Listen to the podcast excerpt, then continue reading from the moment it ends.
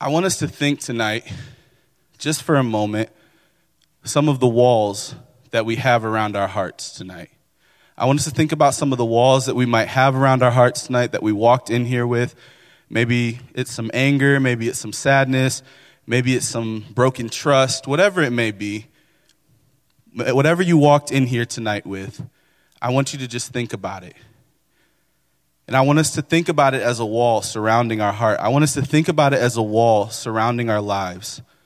And tonight, before I get started, I just want everybody to take a moment. If you could put your offering in cool, close your eyes for just a second.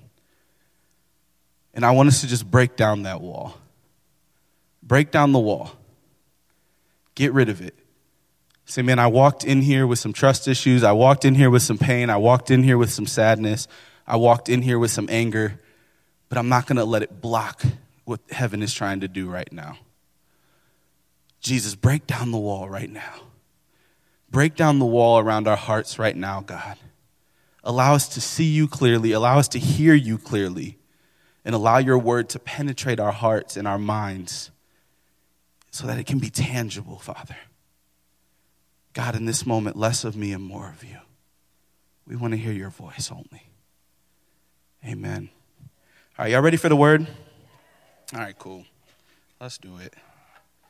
You know, I um I preach at DSM, and I think that just as I've gotten into preaching and ministering and doing all this, like, probably my biggest struggle has been giving the same level of ministry and giving the same level of messages as I do on DSM nights, as I do on Wednesdays and on Sundays. What I mean by that is on Thursday nights at DSM, I'm very comfortable like very, very comfortable. I'm not afraid to say what God is telling me. I'm not afraid to preach and really get into it. But I've found that when I get on Wednesdays or get on Sundays, I kind of step back a little bit. And I'm like, man, I don't want to rub people the wrong way. Or these people don't really know me that well as a pastor. These people don't really know me that well in this role. So I don't want to say anything that's going to turn them off to me. And I've fallen subject to that a couple times now. And two times now, the Holy Spirit has convicted me and said, if you're not going to speak the truth and say what I told you to say, then get off the stage. I don't want you talking to these people. I don't want you talking to the DSM students. I don't want you talking to nobody. If you're not able to be obedient and say what I've told you to say, if you're not able to be obedient and preach what I've told you to preach and not be afraid of sin, and not be afraid of the spirit that is on people to combat the spirit that's in you. Right?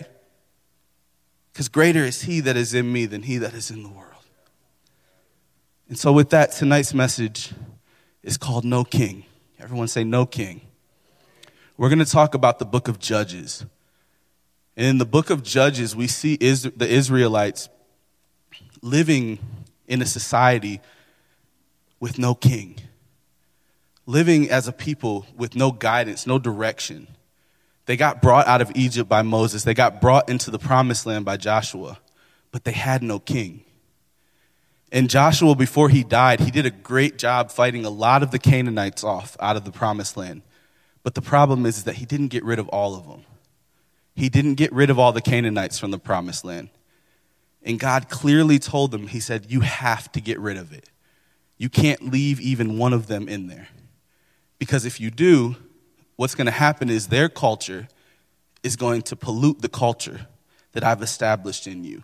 Their beliefs are going to become your beliefs. The things that they say are acceptable are going to be acceptable to you. And that's exactly what happened. The Israelites slowly but surely drifted away from the character of God. They were ruled by judges judges weren't like Judge Judy or Judge Mathis. They were judges as in like kings and, and government rulers and war leaders. They're basically their kings of the time. But they were judges. And after, generation after generation, they spiraled away from the knowledge of who God was. They spiraled away from the character of God.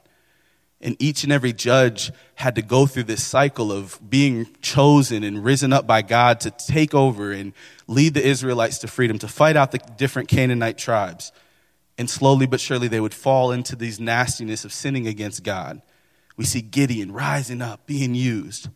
And then by the end of his story, he's building idols. We see judge after judge go in this cycle of saying, God, you're amazing, you're great, I'm going to not sin against you, I'm going to follow all the rules, I'm going to do everything right. And then they turn to their own strength, they turn to their own mind, they turn to their own power. And I love this verse at the end of Judges. It says, In those days, Israel had no king. Everyone did as they saw fit. And he says it four times in the book of Judges, actually. In Judges 21 25 is the last verse of the book. It says, In those days, Israel had no king. Everyone did as they saw fit. And it points to two different things. It points to the fact that one, Israel didn't have Jesus. And there's a king that was coming, that was going to give clear direction, that was going to give freedom, that was going to pay the price. And the second thing that it points to is that everyone did what they saw fit. And it points to the fact that without a king, without Jesus, without the direction of his word, without the Holy Spirit in our lives, that's how we live. We do as we see fit. We walk around and we go to church and we say, Man, I love God. I go to church on Sunday, but when I leave these walls and I leave this place, I'm going to do as I see fit. I'm not going to open this book. I'm not going to live according to the word. I'm going to see whatever brings me personal conviction. And if it doesn't bring me personal conviction, that means it's okay. It's okay to live without acknowledging what the king said. And that's where we're at. That's where we're at as a culture. That's where we're at as Christians a lot of times, unfortunately, is that we live these lives where we say, man, we're Christians, we love God, but we're just like the Israelites we sin against him and we do as we see fit. Why? Because we don't want to acknowledge the fact that we need a king. We don't want to acknowledge the fact that we need a king. We'd rather be righteous in our own strength. We'd rather say, you know what? It brings me joy. It's good for me. You know what? I don't actually feel convicted about cussing this person out, so it's okay. I don't feel convicted about drinking this, so it's cool. Or smoking this or watching that, so it's all good and we see it deteriorating the foundation of who we are. We see, we see us falling away and drifting away from the character of who God is. And we see us losing power. And I want to point out tonight, we're going to get into it, but we're going to talk about the last judge of Israel. His name was Samson. But by the time that God rose Samson up, they were so far away from even understanding the character of who God was that they were lost. He rose him up, and Samson was trash, man. He was a terrible person, but he was powerful. And Samson is who we are today. He, we're powerful. We have never lived in a time that you can have the amount of influence that you have like we do right now. Each and every person in this room can influence thousands of people by picking up something that's in your pocket. That was never accessible for people that came before us. You're powerful. You are powerful. Your influence is powerful. Your culture is powerful. The pull that you have on the people that are around you is powerful. But we're wasting it. We're wasting it with commenting on Facebook. We're wasting it with entertaining ourselves. And we're just like Samson, where we've drifted so far away from the character of God that we're so powerful and could be used to do a mighty, mighty work and deliver our generation and deliver these people and be an example and lead the way. But we're wasting it. Watching stupid TikToks, going on YouTube videos. Like, bro, what? God's trying to use us. But we're no better than Samson. So tonight I just want to get into the story of Samson and just go through his life and really point out the fact that we need a king. Everybody say, We need a king. We need a king. God didn't send his son to earth just for fun. He sent his son to earth to show us how we are to live, to give us guidelines, to give us truth, to give us foundation. Because after the book of Judges comes Ruth in the story of the lineage of kings of Israel that would eventually be the birth of Jesus. We need a king. And he's already come. He came, he showed us the way, and he paid the price. The price has already been paid, but we have to live like it. Amen? So the story of Samson starts out with Manoah and his wife. She's barren, and the angel of the Lord comes to her and says, Hey, you're going to get ready to have a kid. And like everybody does in the Bible, when they see the angel of the Lord or God, they're like, Oh no, we're going to die. We saw God, right? They get real crazy. They get, ex- get excited, and they're like, Man, this is not good. But the angel tells her, so You're going to have a baby, but you have to live according to the Nazarite vow. You can't cut his hair. You can't drink fermented beverages. You can't eat any dead thing. You can't touch any dead thing. So he goes through this, this law. So he has to be set apart. He has to be sanctified. He has to be filled and filled with the Holy Spirit at the time wasn't there, but filled with these rules that would give him the anointing to operate according to God's will. And before he was even born, she started living this way. She lived that way. She lived the way of the Nazarite vow. She didn't even allow any of that stuff to happen to her when he was in the womb. So Samson was born, and he was raised up as a judge. He's raised up as a judge, never cut his hair, never touched anything dead, never drank anything. He was raised up. He was strong, right? Samson was like a superhero, one of the coolest characters in the Bible. You could make an amazing Samson movie. He was awesome. He was so awesome. He was strong. He could do amazing feats. But as he got older, that lack of connection to the character of God began to show. And even in all of his power, even in all of his strength, even though he lived a sanctified life, because of the drifting of who he was supposed to be, he was so far away that he allowed sin to dictate what he wanted. He allowed sin to control him. He allowed sin to say, This is okay. And because Israel had no king, in his mind, things were justified. Things were okay. His first problem is he wanted to marry a Philistine wife. And he asked his parents, he said, Hey, can I marry this girl? She's beautiful. I know she's a Philistine. I know we're not supposed to do that, but she's beautiful. And his parents weren't even strong enough to say no. And that's a word for the generations in this room. Because if they're over there looking at the world, and the world is telling them, you should go marry that Philistine, you should go dabble in sin, and you aren't strong enough, and you don't know the character of God enough to say, absolutely not, then you are just as wrong as they are. And the blood is on your hands too.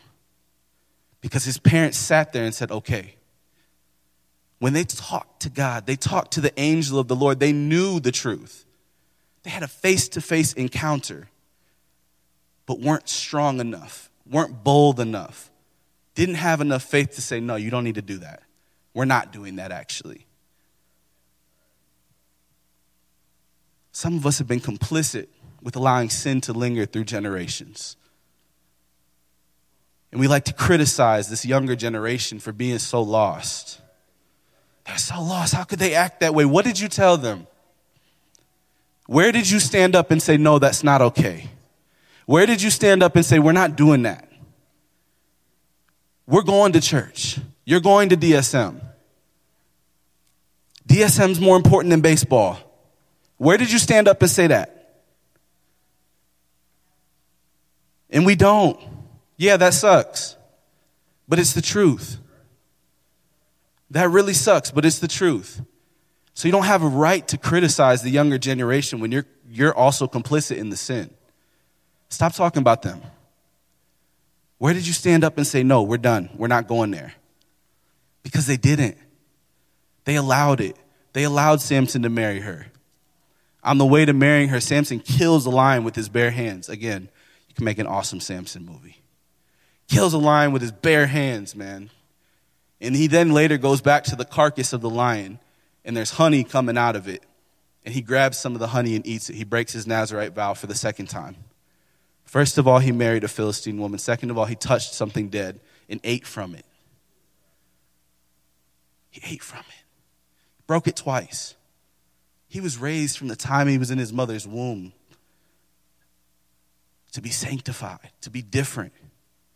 He had drifted so far. His family had drifted so far. This was a period of time where the Israelites were under the Philistine control for 40 years at the time. They were so far from understanding the character of God that he started to dabble in sin. And they didn't even think twice about it. They didn't even think twice about it. And that's why it's so important. It's so important. It's not just a young thing, it's not just an old thing. It has to be a connection of everybody in here saying, We are going to live according to God's word. We're not going to miss church. We're not going to miss opportunities to serve. Even if the pastor comes up here and gives a trash offering message, I'm still going to give. Even if we don't do announcements, I'm still going to go to the events that the church puts on. I'm going to find the way to get there and find out the information. I'm not going to have to get airplane baby food like fed every single time I need something. I'm going to pursue it. So here comes airplane. We have a men's conference. Open up. we have a women's conference coming up. Look, look, look. This video is so cool. You should come. Ah. No, I don't want to convince. I don't. This is stupid, guys. It's dumb. I'm sorry, Cece, for saying stupid. It's silly. it's not a nice word. I am sorry. I won't say that again. but we start to justify sinful behavior. We justify sinful behavior. He messed around with it a little bit. He dabbled with it. He touched the line. He married the Philistine woman. As the story goes, he started to play games with the Philistines. He started to play games with the culture of his time, just like we do. But he made a bet he told some Philistines, he said, Hey, look, I'm going to give you a riddle. And if you can solve this riddle, then I owe you a bunch of stuff. I owe you a bunch of property and clothes and all this cool stuff. But if you can't solve the riddle, then you owe me a bunch of cool stuff, right? And so the riddle, he said, was out of the eater, something to eat, out of, out of the strong, something sweet. So he was talking about the lion that he killed, right? Out of the eater, something to eat. So the lion that he killed, there was honey in it. And out of the, what did he say? Something sweet, whatever. He's talking about the honey. And his wife, who was a Philistine, they asked her, they said, Samson, you, they said to his wife, you have to get Samson to tell us what the answer of the riddle is. The Philistines told her that. That was her culture, those were her people. And they were, they were going to use her to get the answer for the riddle from Samson. And so they said, hey, we'll pay you a bunch of money if you can go get the riddle from Samson. But if you don't get the riddle, we're going to kill you and your family. Samson had already let sin into his life. He was already playing with the culture of the time. He was already playing with the world. He was already ingrained in sin. He didn't know the character of God. He shouldn't have been making bets with Philistines in the first place. God called him to deliver them from those people. We shouldn't be playing games with the world. We shouldn't be hanging out with the world. We shouldn't be giving the world riddles and making bets with them. Apply that in your life where you need to. That's not what you've been called to do. You've been called to deliver this generation. You've been called to deliver your family. But you see how the enemy works is that he plants these little seeds of sin these little ones. He might not tempt you with the whole whole sandwich just at first. But these, these little things, you say, you know, it's not that big of a deal. You can just dabble just a little bit. And Samson's first wife, he asked, she said, Samson, just tell me the answer to the riddle. Why can't you just tell me? You don't have to tell anybody else. And she nagged and nagged and nagged and nagged. And finally, Samson told her the answer to the riddle. And in the moment, it might not have seemed like a big deal, right? It wasn't a big deal. But the first point tonight I want to share is don't compromise. Don't compromise. Because when we compromise, we're given a little opportunity for a seed to be planted. In 1 Thessalonians 5:22 it says avoid the appearance of evil. Avoid the appearance of evil. Don't even look like you're doing something bad. Don't even give the opportunity for there to be a chance to even look bad. That, that doesn't just say don't sin. Don't even give the chance. Because when Samson told his first wife the answer to that riddle, it might not have seemed like a big deal at the time. It might not have seemed like it was going to be this huge detrimental thing. It was just some clothes and some land. It wasn't a big deal. But ultimately, it led to the death of Samson. And that seed that was planted of evil grew and would lead to his demise. And that's what I'm warning us tonight, church. Is that the devil isn't going to sit here and automatically hit you with the biggest thing that you struggle with. But you can't afford to dabble. You can't afford to justify. You can't afford to sit here and say, "Oh well, it's just a little bit of little bit of weed. It's just a glass of wine so I can go to sleep. It's just a little bit of gossip so I can have some fun. It's just a little bit of pride. It's just a little bit of critical spirit. It's just a little bit of hate. It's just a little. Because when you do that, that seed gets planted. And the devil sees your patterns. The devil sees where you're weak. And he said, Oh, okay, I can see that he can't, can't handle himself around women. He can't even handle himself not to tell this, this Philistine woman a riddle. And to us, it's like, oh, it's just a riddle. It's just a glass of wine. It's just a, a, little bit of weed. It's just a little bit of porn. It's just a little bit of gossip. It's just a little bit of pride. It's just a little. But the devil's sitting there, sitting back. I got you. I got you. You messed up. Because as the story goes, Samson's first wife, obviously, runs back to the Philistines, tells them the answer to the riddle, and Samson gets big mad. Like he's like, bro, you got to be kidding me. I knew that my wife told you because that's the only person I told the answer to. So it says he goes and he kills the 30 men that he was making bets with. It says then the Philistines retaliate, send a thousand men. Samson picks up the jawbone of a donkey, kills a thousand of them. They go back and forth in these fights. They kill his first wife. He's going back at them, killing them, winning victories. Some time goes by. Samson's continuing to terrorize these Philistines, man. He's tearing their gates up. He's setting their, their crops on fire. It says he tied fire sticks to the back of foxes' tails and set them loose in their grain fields. This dude was a menace. He was conquering these guys. He was going crazy, beating the Philistines up. But like I said, he let that seed get planted. And the devil waited. And the devil waited and he watched.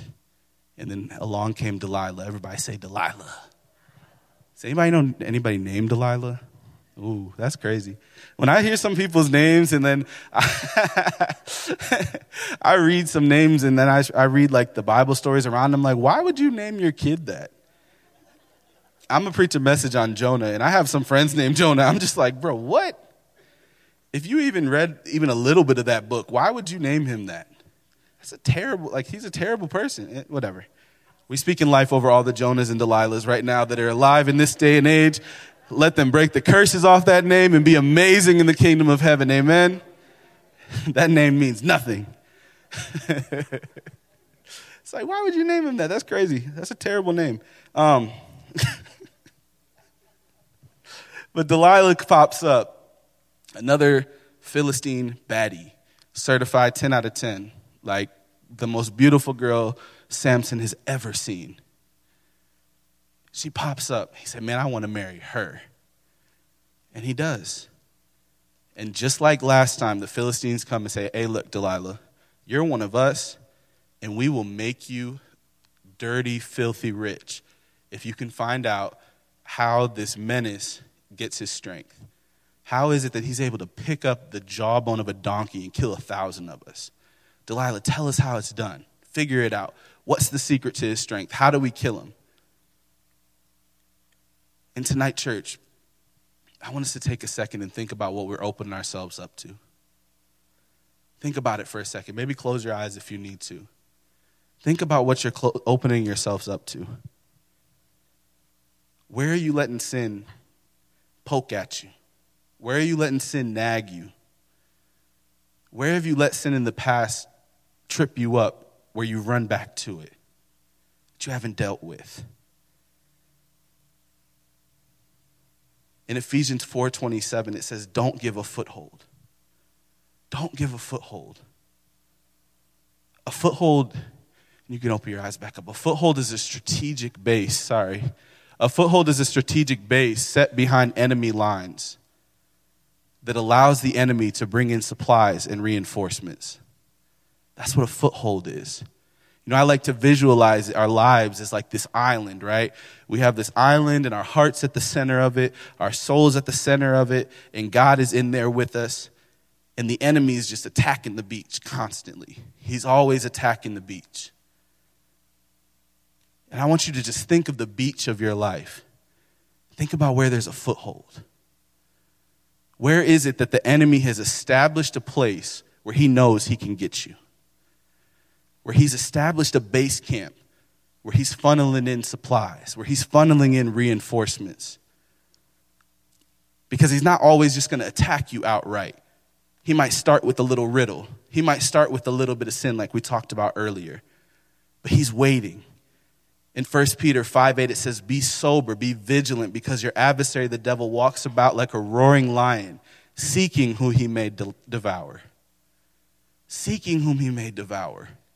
He's waiting. He's waiting for you. Where is the foothold in your life? Where have you justified sin? Where has the devil seen you put a pattern in your life where he knows he can make you trip up? I shared this quote the last time I was here, but C.S. Lewis says it beautifully. Appetites grow through indulgence, not neglect. Where do you indulge in sin that is allowing the enemy that is sitting outside like a roaring lion waiting for you to be devoured? Because it might not be this huge thing. You might not fall into an addiction. You might not fall into being this miserable person off of the rip. But when life starts to get hard, when things start to fall apart, when things start to break, when things start to crumble all around you, where is it in your life where that foothold is going to turn into an all on attack of your heart? Because that's what he's waiting for. He's waiting to say, Oh, that's where you justified that little drink every single night? Cool. Now your life is in hell. I'm going to erupt in this island and you are going to be filled with sin. And now you're a drunk person that is addicted to alcohol. Oh, you were flirting with that coworker because you thought it was cute and harmless? Great. Now you and your wife just got into a fight. Guess what's going to happen now? Oh, you stopped going to church every now and then because you watched online and you just stopped watching online. Well, guess what? Now you in hell. What are we going to do? You're lost. You have been in bondage. You're done now. You're caught. Where is the foothold? Where is he holding on to you? Because as Christians, we don't have room for it. We don't have room to leave it there. We don't have room to entertain even for a second. We don't have room to make riddles and play with the world because he's not playing with you. He is here to steal, kill, and. Okay, so y'all know so you know better. Amen. That's wonderful. But we can't play. It's not a game. Because just like Samson, Delilah started to nag over and over and over Samson, if you love me, tell me the secret of your strength. Tell me the secret of how you're so strong. How are you able to do this? How are you able to kill all these Philistines? How are you able to destroy us like this? And Samson, being the cool cat player dummy that he is, was like, you know, if you just tie me up with some ropes that have never been touched by human hands, they're like Fiji water ropes. If you just tie me up with these ropes, then I'll lose my, I'll lose my strength and I'll be able to be taken down.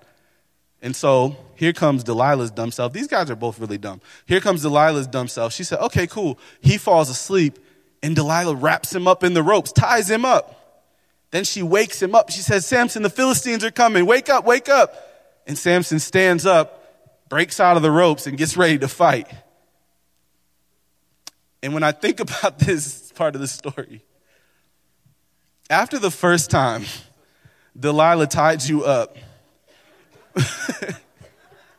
After the first time your girl tied you up, be like, baby, I think we should start seeing other people.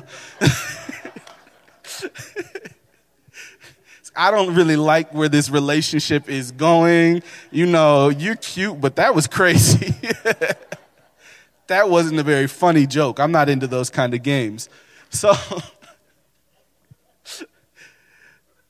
but here's Samson go. She plays with it again, asking, okay, Samson, tell me what the truth is. You just messed with me. What is your, your secret? If you love me, you'll tell me the truth. And he goes on in this cycle of telling her ways to take his strength away. He says, okay, if you tie me up with this kind of rope, she does it. He wakes up, breaks the rope. If you tie my hair into a sewing system, then that'll work. She, like, guys, it's crazy. She's, yeah, she's like, if you like thread my hair into a blanket, like, then I'll lose my strength. Like, and she does it. What type of cra- I told you this movie would be great. and time after time after time, he gets up and he gets delivered and breaks free from the, the bondage of it. And it's funny to sit there and laugh at Samson and say, man, you're an idiot for running back to that thing over and over again. But you know what? When you think about the way that we run back to our sin,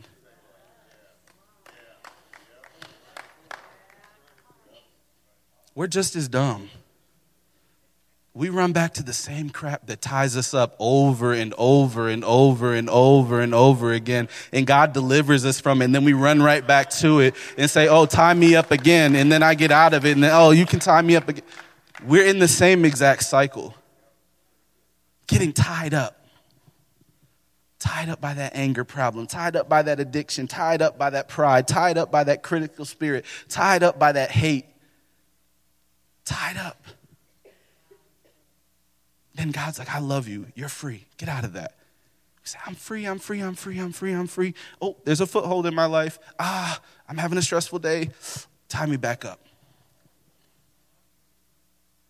We go through this terrible cycle with sin, allowing it to tie us up. We're no better than Samson. Stop laughing at him. It's you. It's, it's me. I had to check myself. I had to sit here and read this book and say, What an idiot. I said, Wait a minute.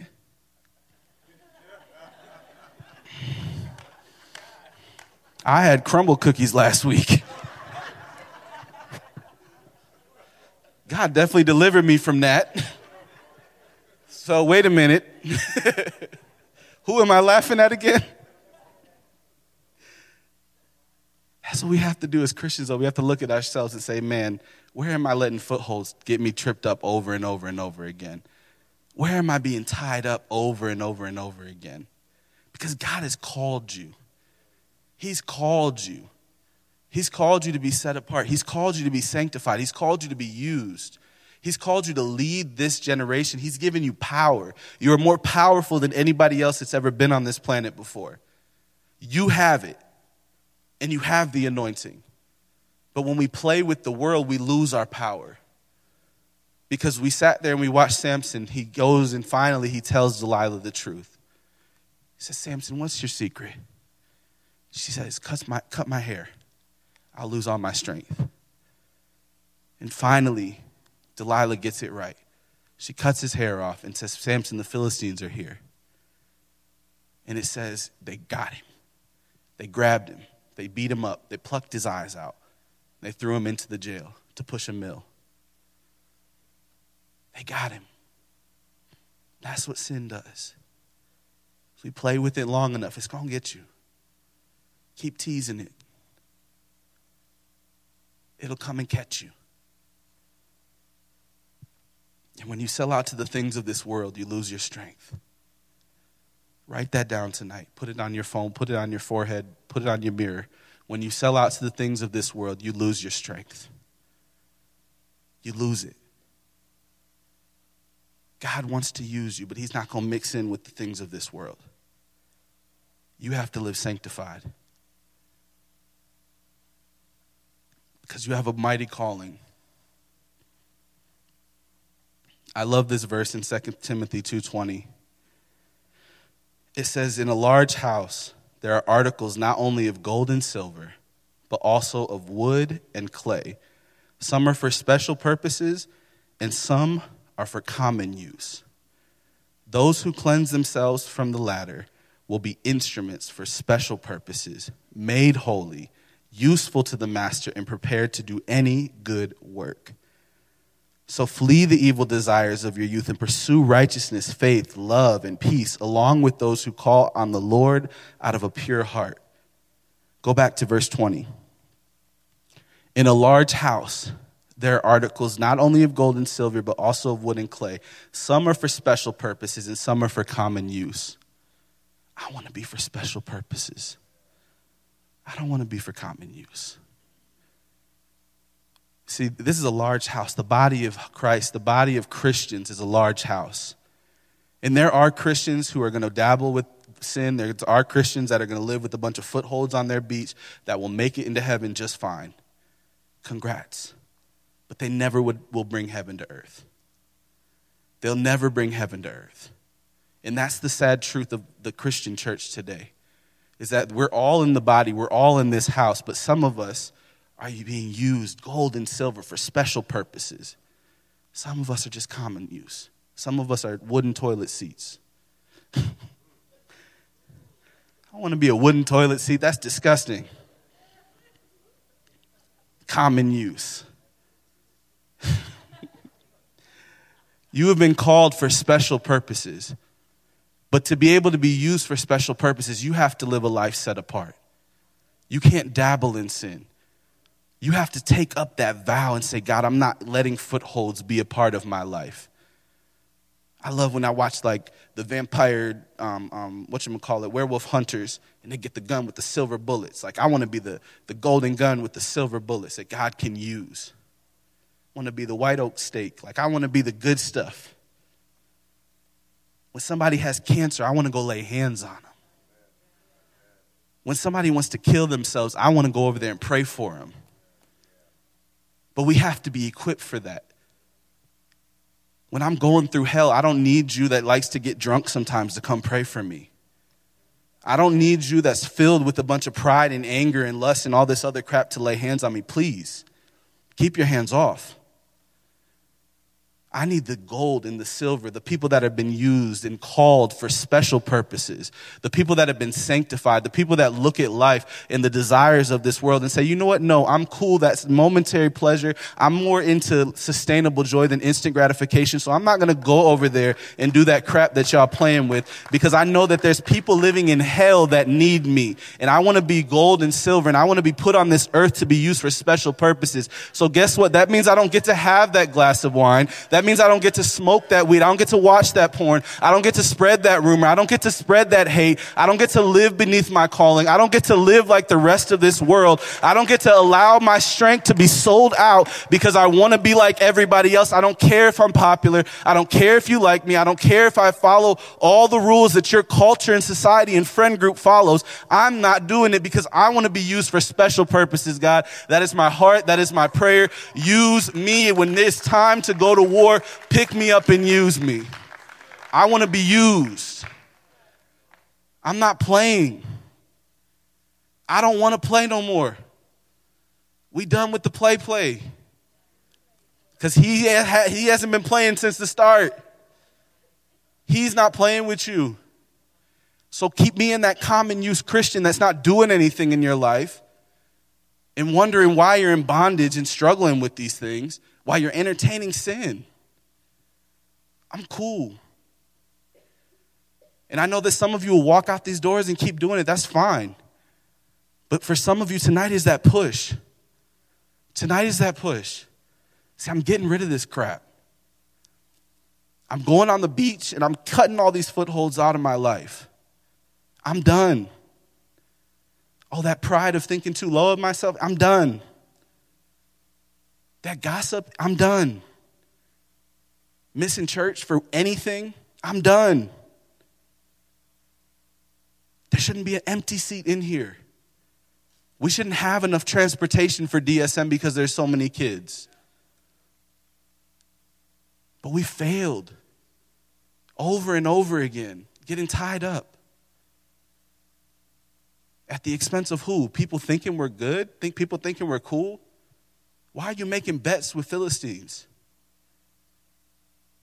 What are we entertaining, guys? You've been called. As Samson got captured, put in jail, his hair began to grow back. His hair began to grow back, and the Philistines didn't notice it. Eventually, they threw a big party, and they said, Hey, let's bring Samson up here to entertain us.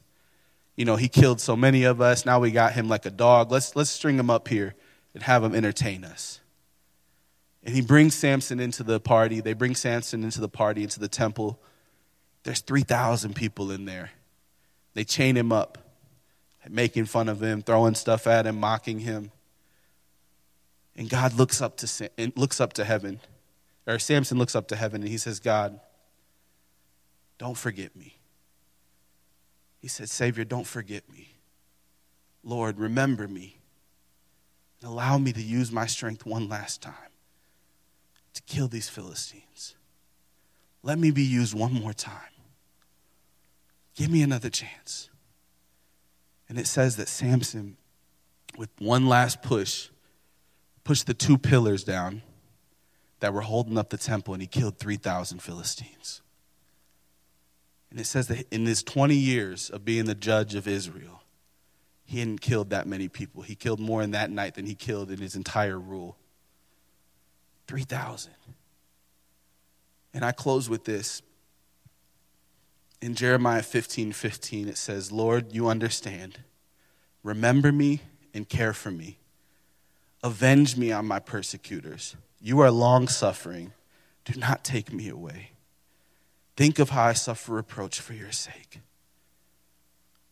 And tonight, I want us to make that our prayer. Say, Lord, remember me. Lord, remember me. Care for me. Avenge me of my persecutors.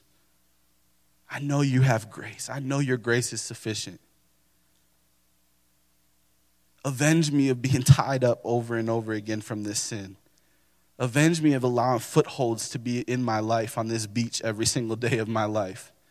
Avenge me, Father, and use me. I want everybody to stand to your feet tonight. And before we go, I want us to have a little bit of time to just spend in the presence of God and have that conversation with God tonight. So, as we close, I want to invite you to come forward to the altar one last time before we get ready to get out of here. I want to invite you up to the altar tonight. Spread out across the front, make sure everybody has room. But I want us to spend some time with Jesus tonight. Because unlike the Israelites of that day, we have a king. We have a king, and his name is Jesus. He came, he gave his life to pay for our sins, he gave his life to pay for our freedom. He gave us the gift of His Holy Spirit, and we have access to it. It's a gift that we have access to right now, right here, tonight. And so before we leave tonight, I just want you to make that verse your prayer, Jeremiah 15 15. Lord, you understand. With every eye closed, the Lord understands. He sees you. He knows you're human. He knows what you struggle with. He knows the things that you go through. He sees you. But He's telling you right now, I hear the Holy Spirit saying, Get off of the throne right now. You have a king. Acknowledge that right now in your heart. You have a king. You have a king that rules over it all. You have a king that loves you. You have a king that is merciful. You have a king that will look at that darkness that's in you and kick it out. Say, Lord, you understand. Remember me and care for me. Make that your heart's prayer tonight. Lord, remember me and care for me. Even when I'm getting messy. Even when I start to entangle with the world a little bit and play these games, God, when I lose my way, remember me and care for me. Connect me back to your heart. Connect me back to your character tonight, God. I want to know your character. Don't let me drift. Our final request is avenge me on my persecutors. Avenge me on my persecutors, God. In those places where I've been tied up, in those places where I've given a foothold, avenge me, Father. I don't want to stay in that place any longer If that's your heart's prayer tonight, I want you to just lift your hands to heaven right now. Father, I thank you that you are in this room right now. I thank you that your spirit resides in each and every person that is in this room, God. I thank you that you are calling them, that you are reminding them that they are the called of the Lord, that they have been set apart, Father, that they have been filled with your Holy Spirit to live a life that is sanctified, God, that they have been filled with your Holy Spirit that is a life that will set people free, that will set people free from bondage, God, and that you have not called them to the things of this world, Father. I thank you that there are chains breaking off of people right now in this moment. In in Jesus' mighty name, there are chains breaking off right now, God. There are footholds being taken out right now, Father, where the enemy thought he was sneaking in, God. You are snuffing him out right now in this moment. In Jesus' mighty name, you are breaking chains off of people right now. You are showing them where the enemy has tried to linger, God, and you are saying, You must go right now in Jesus' name. Speak that over yourself, church. Say, You must go right now in Jesus' name. You must go. You have no place in my life. You have no place in my family. You have no place in my generation. You must go now in Jesus' name. You have been called tonight. Our request, God, is that you would use us in a mighty way. Use this place as a house of worship. Use this place as a set apart people that will be tools of gold and of silver, that will be ready for special use, God, that will be able to drive demons out, Father, that will be able to heal the sick, Father, that people will come here and be set free, Jesus. I thank you that you are moving in this room and you are moving over hearts right now, God. God, allow us to be set apart. Help us not to sell out to the things of this world, God. Fill us with your spirit, Lord. Fill us with a new fire tonight, Jesus. Fill us with a new fire tonight, Jesus, that burns away momentary pleasure desires. Fix our eyes on sustainable joy that is only found in heaven. Fix our eyes on sustainable joy, Father, that is only found in you. Jesus, I thank you for being in this room tonight. I pray that you will continue to break down the walls, break down the walls of hell, break down any attempt of the enemy, Father. God, remind us each and every day that greater are you that is in us than he that is in this world. We have nothing to fear. We want to be used by you. In Jesus' mighty name. Amen. I want to thank you all for coming out tonight. Feel free to spend time up here. Spend time talking to Jesus. Don't feel like you have to walk out right away, but you're officially dismissed. Live right, love everybody, and pray hard. God bless you guys.